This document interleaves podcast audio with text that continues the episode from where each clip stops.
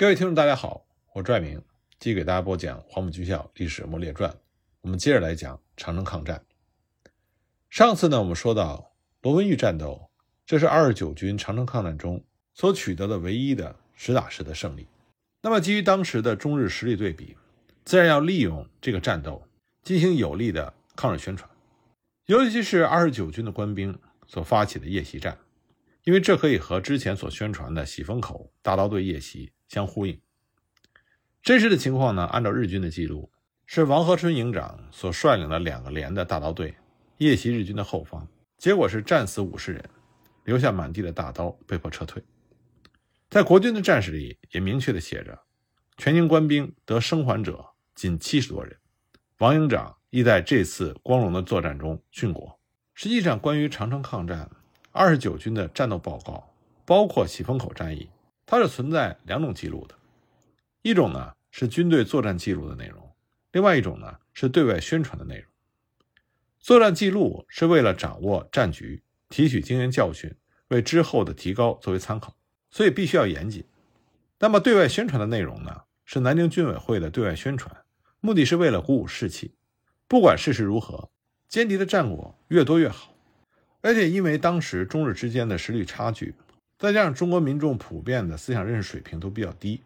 所以这种抗日宣传必须要采取夸大的手段，否则的话很有可能没有激发抗日的热情，反而会摧毁民众的抗日的信心。而且这种顾虑呢，并不是没有根据的。满清入关，明朝的灭亡，对于今天的我们来说都并不是一个非常遥远的事情，那么对于民国的领导层来说，那更是血淋淋的前车之鉴。所以他们决定在抗日战果上采取夸大的手段，这是必要之举。这里我们要强调的是，做出这样的决定并不是为了他们自己的战功和荣耀，或者说推卸自己的责任，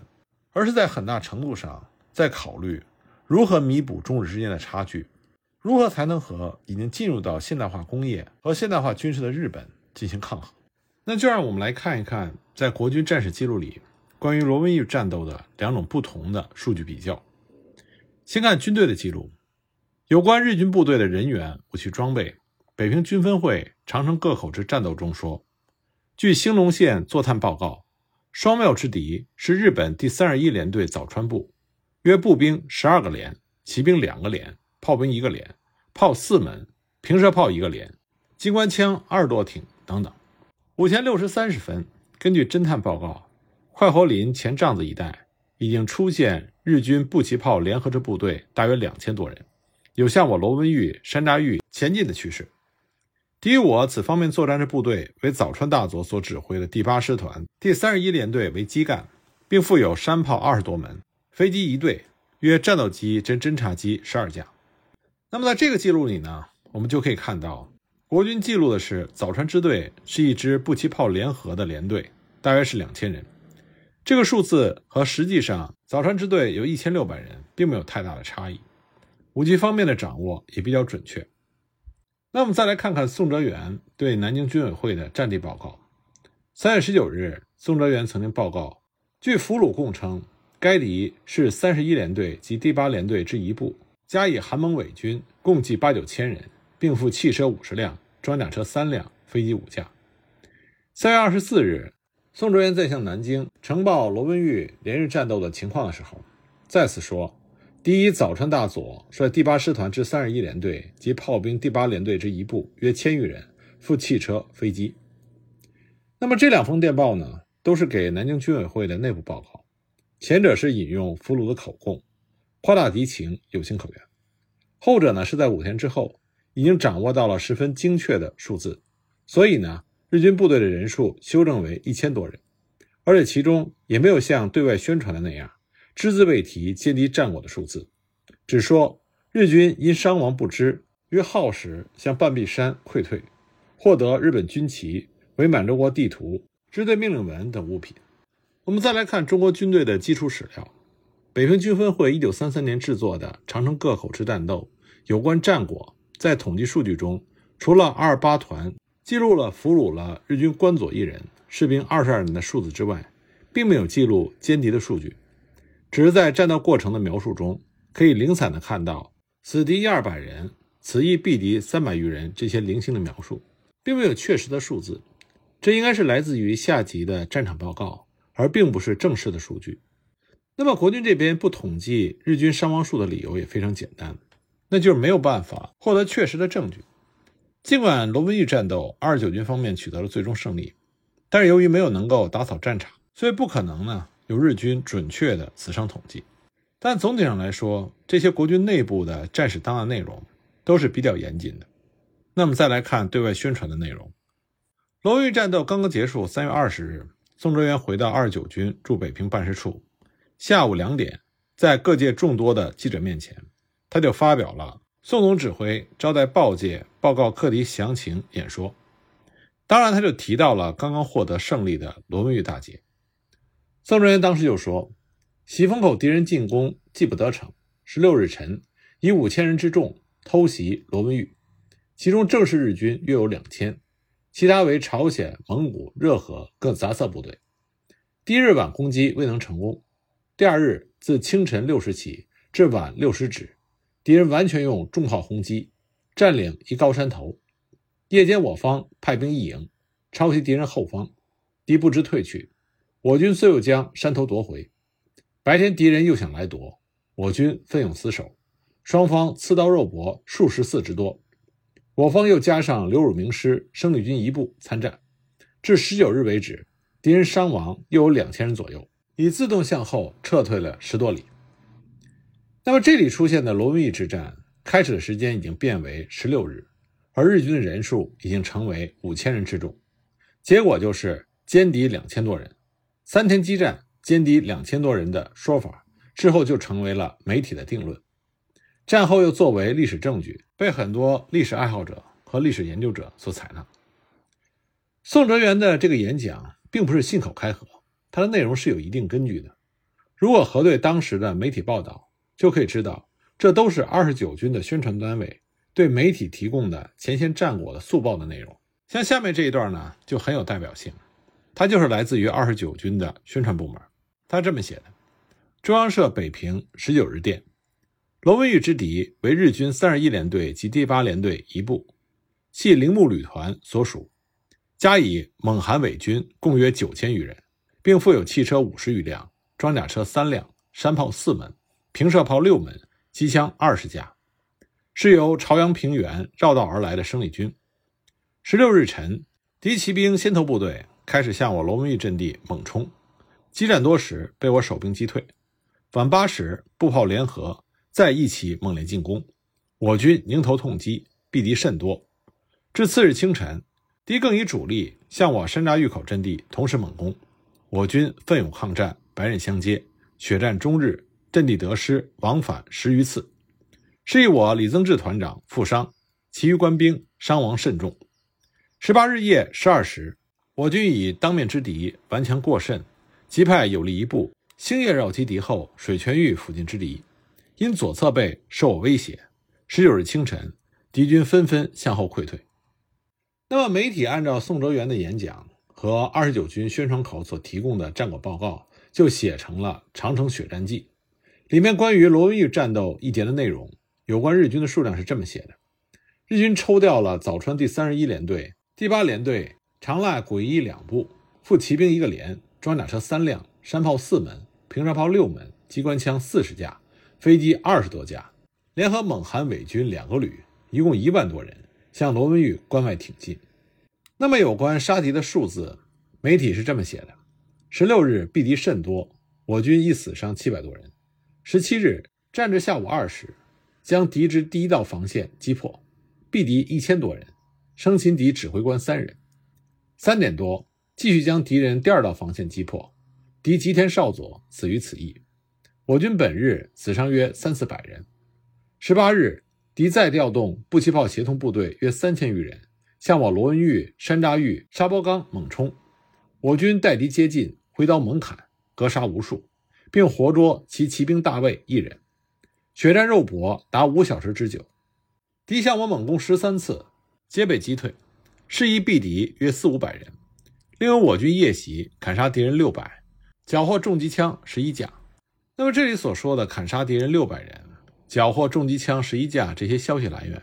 都是来自于中央社北平十九日电二十九军驻北平办事处对外发表的战情通报。那么这就成为了歼敌两千多人的罗文玉大捷的真正来源。经过两方面的数据对比，我们就可以看到内部的战斗记录因为是根据电文和命令文编成的，虽然也会出现错误，但一般呢都比较严谨，因为这是军方所需要的情报。那么对外宣传里所出现的内容全部都有大幅度的人为的夸张渲染，这种夸张报道的消息来源并不是媒体自己捏造，实际上主要是来自于军队的对外宣传。因为里边夸大的成分比较多，所以军队的作战记录和战史一般都不会提及和采纳的。但是一般民众他可以接触信赖的却恰恰是这样的信息。问题是在于之后的战史研究和书籍到底继承的是哪种的内容，是内部记录还是对外宣传，那么这就很重要了。国军战史、抗日战史、滦东及长城作战基本上呢是严格承袭了一九三三年北平军分会长城各口之战斗的内容，说罗文玉的日军是步骑炮联合的日军约两千多人，战斗十七日开始，结果日军突然发射烟幕弹数十枚之后，向佛爷岭、半边山自动退去，也就是说确认了是日军主动的撤退。那么关于国军的损失里面写着二十九军在整个冀东作战中死伤失踪的总数是四千六百三十一人，不过没有涉及到任何歼敌的数字，这是所有战史中最为中肯、最为严谨的记录。但在后来大陆的战史里所采纳的内容却从不同程度上都是来自于宋哲元的回忆录，或者是长城血战记这个二十九军宣传机关对外发布的内容，里面普遍采用了宋哲元错误的十六日开战说。而在歼敌数上，即使是比较严谨的作品也会说歼敌数百人。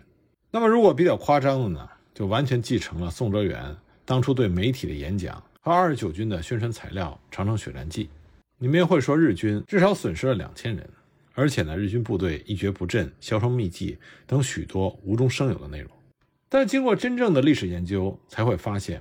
只有当初北平军分会的长城各口之战斗，那才是可信度比较高的真实的战史记录。那么宋哲元的回忆录和二十九军的宣传材料，这不能作为真正的史料根据。现在我们谈到抗战史的时候，说起长城抗战，像喜峰口战役，我们仔细的想一想，关于喜峰口战役，我们对它的理解更多的是关于大刀队英勇杀敌的抗战精神，它更像是一种宣传，而不是历史事实的研究。我们这里再简略的按照历史事实还原一下喜峰口战斗。喜峰口战斗并不是发生在喜峰口，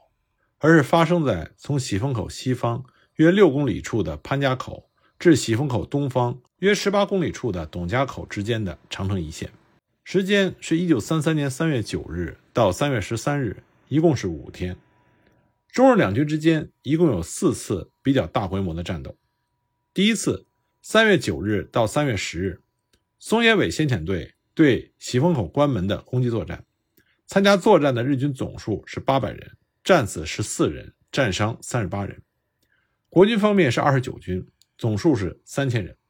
战斗的结果是长城喜峰口全线包括两道关门全部陷落。第二次大规模的战斗是三月九日米山大队的董家口奇袭，参加作战的日军人数八十人，后来增加到三百人，其中战死一人，战伤两人。国军呢是万福林的东北军，大约是一千人参战，战斗结果是董家口失陷。第三次主要的战斗是三月十二日凌晨，二十九军的大刀队在喜峰口外的营房村、三家子夜袭，参加作战的日军总数是三百五十人，战死十八人，战伤四十五人。国军总数是两千多人，战死七百三十人以上。作战结果是夜袭失败，整个围歼日军主力想要夺回喜峰口和长城一线的作战计划受挫。第四次主要战斗是三月十三日，日军混成十四旅团向关内出击，参加作战的日军总数是一千一百人，其中战死四人，战伤十三人。国军方面是五千人参战，死伤数字不明。战斗结果是日军的攻击受挫，趁夜退回到了长城一线的出发阵地。总的情况呢，在五天的战斗中，混成十四旅团全体战死四十三人，战伤一百零四人，国军全体阵亡一千四百多人。而战役的结果是从董家口到潘家口间大约二十五公里的长城一线失陷。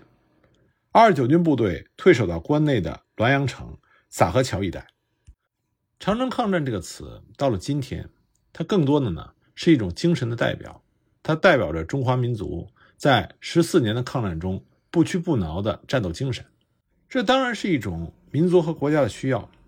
但是我们不能因为这种需要而让这个词所代表的真实历史被掩盖住。而且呢，随着时间的推移，后世更需要知道真实的历史，才能够继承这种精神。中国军队在长城一线坚守，挥舞着大刀和日军血拼，这是一种悲壮而无奈的英勇，而不是一种横扫八方舍我其谁、充满民族自豪感的英勇。只有我们知道真实的历史，我们才能够明白为什么从日军入侵热河境内的一九三三年的二月底开始，一直持续到日军进击关内逼近平津的五月下旬。虽然在全体国民的激励鼓舞之下，国军、抗日义勇军各部奋起抗战，但终究是力不从心，导致了长城一线的失守。他们的确是用血肉在保卫长城，是用大刀和手榴弹和日军血拼，但这也意味着这些抗日将士必须付出惨重的代价。说起长城抗战，我想大部分人都认为是中国军队在长城一线坚守，抵抗日军入侵华北，但这明显是历史的曲解。事实上，在日军攻占热河的战斗之后，长城一线除了后来被国军再度控制的冷口之外，三月中旬前后基本上长城各关口全部沦陷。只不过当时日本关东军的命令是到长城一线为止，所以在占领了长城一线之后，日军就进入到了巩固长城一线、警备伪满洲国新领土的防守阶段。我们要清楚地认识到，整个热河作战持续了三周的时间，日军动用的是两个师团，三万多人，那么他们的对手是十倍于他的东北军，而日军呢仍然是势如破竹，轻而易举地占领了热河全境。整个战斗中的死伤数量只是三百八十九人，中日军队的战斗损失比例是在数十倍以上。那么中国军队在最后一线的长城各关口的抗战，包括长城抗战的代表作喜峰口、古北口之战，那么他们停留在长城一线进行抵抗的时间也都不过是一到两天。在长城抗战的大部分时间里，坚守在长城线上进行作战的并不是中国军队，而是把枪口指向关内的日军。即使是比较能打的宋哲元的二十九军、赵登禹的部队，他们在喜峰口长城一线的抵抗时间前后也不过是二十四小时。到了三月十日正午，喜峰口的两重关门就全部失守了。一直到长城抗战结束，二十九军也没有再能夺回喜峰口的长城一线。那么另外一个非常残酷的事实呢，就是侵占长城一线的日军数量并不多，甚至说少的令人不敢相信。混成十四旅团三个步兵大队，也就是两千人，他们需要占领喜峰口、董家口、冷口和界岭口。后来由于兵力薄弱，局部受到顽强的抵抗，关东军才不得不再投入步兵三十三旅团，这也是关东军的预备队，来接替界岭口和义苑口方面的作战。所以呢，日军在占领了长城一线之后，除了重要的关口，他们根本就没有足够的兵力全线防守。像潘家口就是一个日军当初没有占领的国军据点，这是为什么赵登禹能够率领大刀队从潘家口出发，对日军的后方进行反击作战的原因。不也正是因为这次出击让日军得到了教训，所以从三月十八日午后，在增援部队到达之后，潘家口也落入到了日军的手中。根据关东军的命令文，我们现在比较可以肯定，在热河作战的阶段，日军并没有形成要入侵河北的企图。所以我们经常说到的说长城抗战它的目的是为了阻止日军侵犯华北，这个历史解释严格来说是不正确的。热河作战结束之后，日军各部队按照上级命令回到长城一线坚守，他们是为了防止中方的反击。所以长城抗战的第二阶段是以日军的防守、中国军队想要夺回长城一线作为主要内容的。那么国军在长城线进行集结、进行反击的这个举动，也让日军找到了所谓反击的借口，在国军重新占领冷口之后不久，就诱发了日军的滦东作战和关内作战。不过日军这个时候的目的呢，仍然不是要入侵河北，而是要把战火扩大到河北境内，